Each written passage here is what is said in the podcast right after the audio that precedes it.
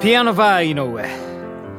皆様どうもこんばんは。ピアノバー井上のお時間がやってまいりました。ピアノマン井上でございます。このピアノバー井上では私ピアノマン井上がピアノを生で弾きながら皆様と楽しいおしゃべりをしていこうというそんなラジオプログラムでございます。本日も最後までよろしくお願いいたします。はい。というわけでね、久しぶりにピアノバー井上のね、お時間がやってまいりましたけど、どうもね、えー、ご無沙汰しております。あんまりなんかこうね、時間的な感覚で言いますと、ああ、ついこの間、あの、ピアノバー井上の放送をね、撮ったばっかりだなぁなんていうふうに思っておったわけなんでございますけどですね、まあ、ふと振り返ってみますとですね、えー、前回の投稿がですね、11月28日だったと思うわけなんですよね。えーで、今ですね、えー、この録音している日がですね、12月の21日ということで、えー、もうね、に、えー、1ヶ月、約1ヶ月ぶりということで、はい。まあなんだかもう時が過ぎるのがね、えー、もう怒涛の日々で、まあやっぱり師走でございますからね、はい、もう早い、早いな、つうことで、ついついこう、えー、おごそかに、えー、なってしまったということがね、まあ今日のね、えー、言い訳ポイント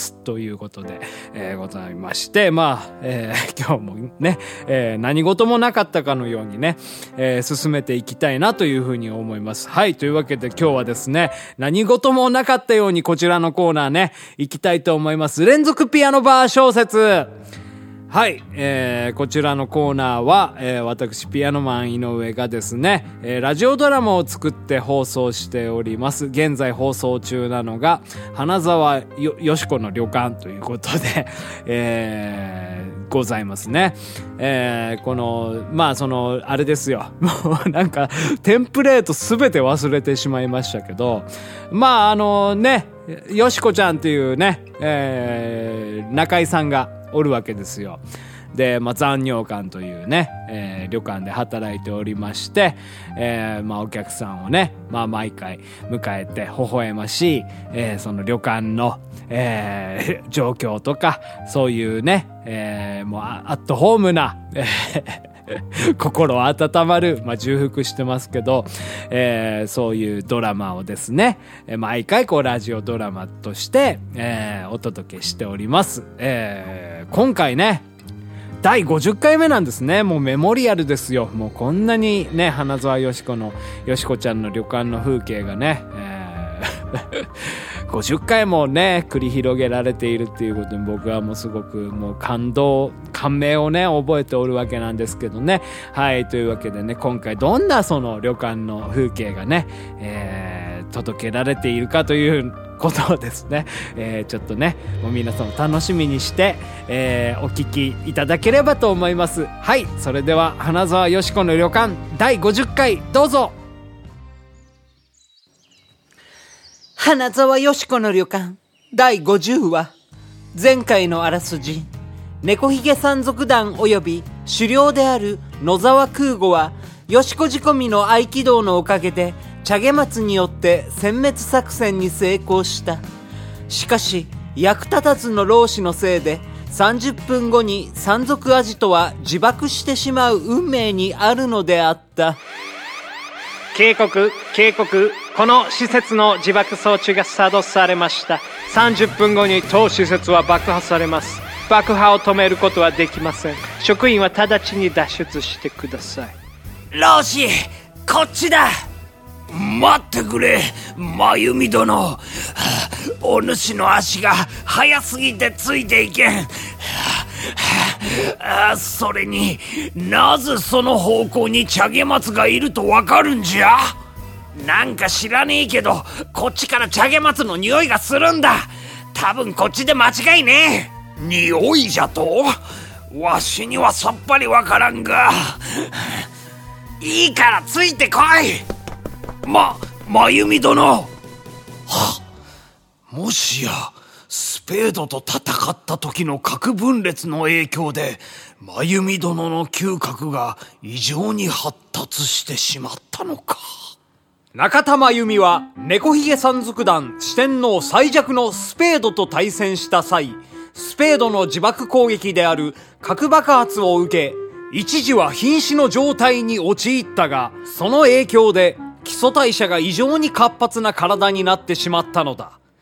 細胞分裂の速度が高まった影響で、様々な身体能力が向上した一面、それはまた、真由美の寿命をも縮めてしまう、諸刃の剣となる能力を手に入れてしまったのである。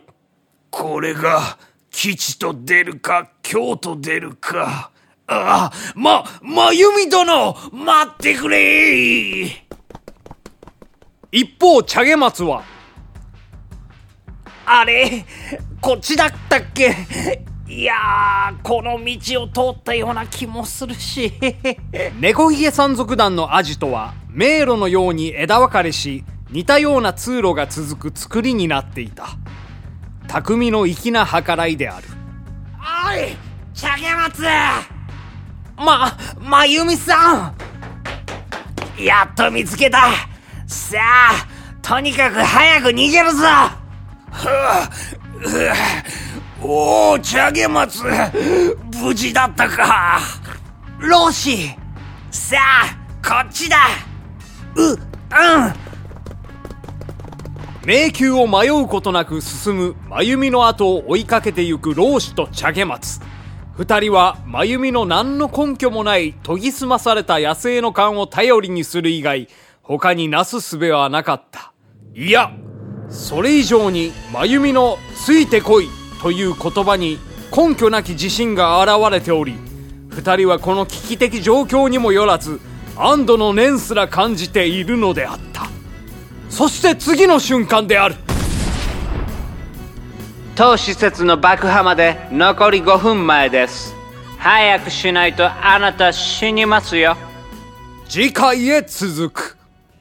リスナーの皆様が想像する今後の展開を予想して送ってください。あなたのお便りで今後の展開が変わるかもしれません。お便りが採用された方は作家として最後にクレジットさせていただきます。締め切りはなるべく早く。たくさんのお便りお待ちしております。花沢よし子の旅館。作ピアノマン井上。ピアノバー井上そろそろお別れのお時間でございますはいというわけで花沢よし子の旅館ね久しぶりにねやらせていただきましたけどもえー、ね旅館の風景はどこへやらというところでございましてね、はい。まあ、猫ひげ山賊団のアジトがもう爆破するまでに至ったということで、もうこの後の、今後のですね、えー、展開がもうね、もう楽しみでね、えー、仕方がないでございますけどね、はい。いや、ちょっと実際ですね、私もね、ようやくですね、あの、脚本をですね、あの、ちゃんと書こうっていうことをですね、最近、えー、ようやくやる気が出ましてですね、あの、この50回目の脚本っていうのはもう随分、えー、前にね、えー、書いたものでございまして、多分もう半、半年って言ったらもうちょっと言い過ぎかもしれませんけど、3ヶ月、4ヶ月ぐらい前に書いたやつを、まあ今日はですね、えー、もう白真の演技というか、えー、久しぶりに撮らせていただいたわけなんでございますけどね、はい。もう、そうなんですよ。そのね、なんか脚本をね、あの、書きたいなって思った、まあちょっと理由っていうのがね、ありましてですね。まあ話すとね、長くなるんで、まあちょっといろいろもうちょっともろもろ割愛して、うん、話したいなと思いますけどもね。ちょっとまあある方のですね、動画をね、僕最近よく見てるんですけどね。で、まあ、よくですね、あの、有名なアニメの、まあ、レビューとか考察とかされてる方の、まあ、動画なんですけど、それでですね、機動戦士ガンダムをですね、すごい考察して語られてる動画を見ましてですね、なんかもう、まあ、僕もガンダム好きなんで、その、あれですね、ファーストガンダムっていう、まあ、アムロとかシャアとか出てくる一番最初のガンダム作品なんですけど、まあ、もちろんそれも見てたんですけど、あ、こういう見方があったんだとか、まあ、ちょっとその、すんんごい細かい、えっ、と、演技とかで、こういうこと表現されているんだ、みたいな、えーそういうことをちゃんと拾ってですね、あの、我々、我々というか私みたいな、まあ、あれですね、そこら辺の奥深さに気づかない、えーまあ、そのファンとかに向けて、こんだけ、あのね、富野義行監督は、えー伝えたい思いがあるんだよ、みたいなことをね、言われておりまして、それでね、まあなんか非常にやっぱぱりその物語っていうものの、えー表現の幅そして深さみたいなものをね、うん、なんか感じましてですね。それっていうのはやはりその、まあ、脚本があり、そして演技があり、うん、っていうことをね、なんかすごくね、感じたわけでございます。ね。で、あの、まあ、やっまあ他にもね、音楽の、まあ、挿入する部分ですとか、まあガンダムで言いますと、まあアニメーションですから、アニメーションのね、その演技とかっていうものも、まあもちろんあったりするわけなんですけど、まあこれをですね、私、今ね、すごいビンビンと、えー感銘を受けている時にですね、何かにやっぱりまあ還元しないとですね、気が済まないわけでございますよ。えーで、物語というね、えーことで言いますと、やはり、もう花沢よし子の旅館しかないだろうと。えーいうことになりましてですね。ですからまあ、もう次の台本っていうのまだ、えー決めてないわけなんでございますね。うん。ですからやはりちょっともうそ、そういった部分の、えーまあ、出演者のですね、まあ、登場人物の微妙なね、なんかその、駆け引きというかね、演技とか、まあ、あの、含ませみたいなもので、ちょっと今後の伏線みたいなものをですね、なんかちょっと構築できたら楽しいんじゃないかななんていうことをですね、えーちょっと、あのー考えていたりするわけなんですね。はい。まあすぐに忘れてしまうかもしれないんですけど、まあ私のね、性格上。まあなんでね、ちょっと花沢よし子の旅館、また、えー改めてね、やっていこうかななんていうふうにね、思います。もう、ちょっとガンダムが出てくる可能性もありますね。えー、よしこ、よしこロボですかね。はい。もう、ですからもう、時は遡り、みたいな。えー実は、よしこが開発していた、機動、機動、機動よしこは、みたいな、き機動巨大、まあまあなんかちょっともう、あの、いきなりアドリブでやれって言われても無理なんで、まあ自分で、えーやった、もう、えー結末なんでございますけども。いや、まあちょっとまあ、まあガンダムは別として、ですからガンダムにオマージュを、えー受けてですね、この花沢よし子の旅館もですね、もう少しこう、グレードアップというか、えーなんか研ぎ澄まされたですね、もうその人間関係のドロドロだとか、えーもうちょっと前後に、うん、とか、まあ今まで出てきたその登場人物の動かし方みたいなね、えーものをですね、えーちょっと構築してやろうかなと思いますね。はい。まああんまり考えると多分まためんどくさくなって、えーずっとやらないみたいなことになる恐れもあるんで、はい。まあノリの部分でもね、えーやって、まあ勢い、あのもうあれですよ、鉄は熱いうちに打ての精神で、はい。えー早速、えー今から作りたいなというふうに思いますね。はい。えーっとですね、あのもう今年そろそろ終わってしまいますけど、えー2023年のラストライブがね、えーちょっとありますんで、ここでちょっと告知させていただきたいなというふうにね、うん、思います。えーっとですね、あの私が、えー今年プロデュースアルバムをね、プロデュースさせていただいた片幅博くんのワンマンライブが、えーございまして、そちらに参加させていただきます。イベントタイトル、もりもりさかさかということでね、えーもう全部も、盛るというね、大森の森がもう4つつないで、えーおりまして、もりもり坂坂というイベントでございます。えー2023年12月28日木曜日、会場は神田イゾルデ、えーいつものイゾルデでございますね。えーオープン時間が18時、えースタート時間が、えー18時30分、えー料金の方がですね、3500円、ワンドリンク代が、えーこちら、えー込みでございますので、えーもしよければですね、あの、ご予約していただければと思いますので、えー私、ピアノマン井上でもいいですし、えー片幅博士くんのですね、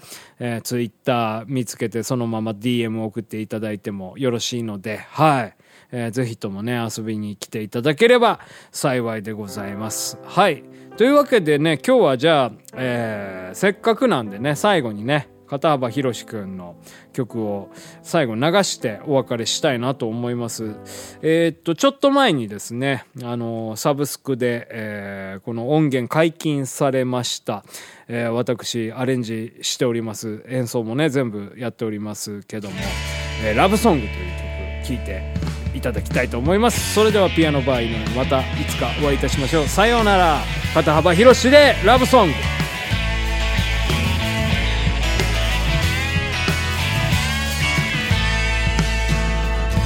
僕は君が好き顔も声も好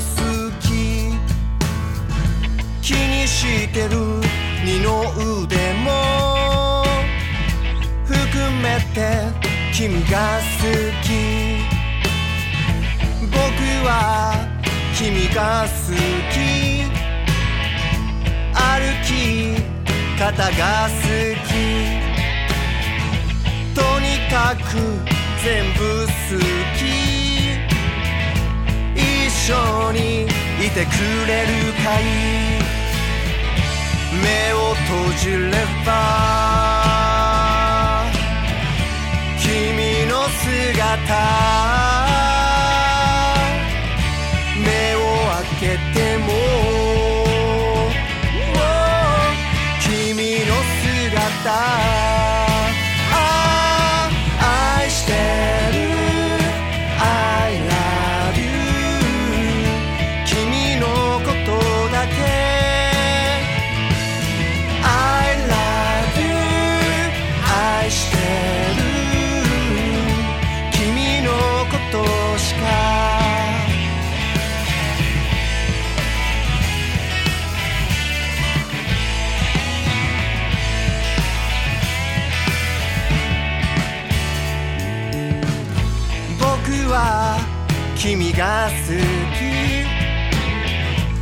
頭の中全部君のこと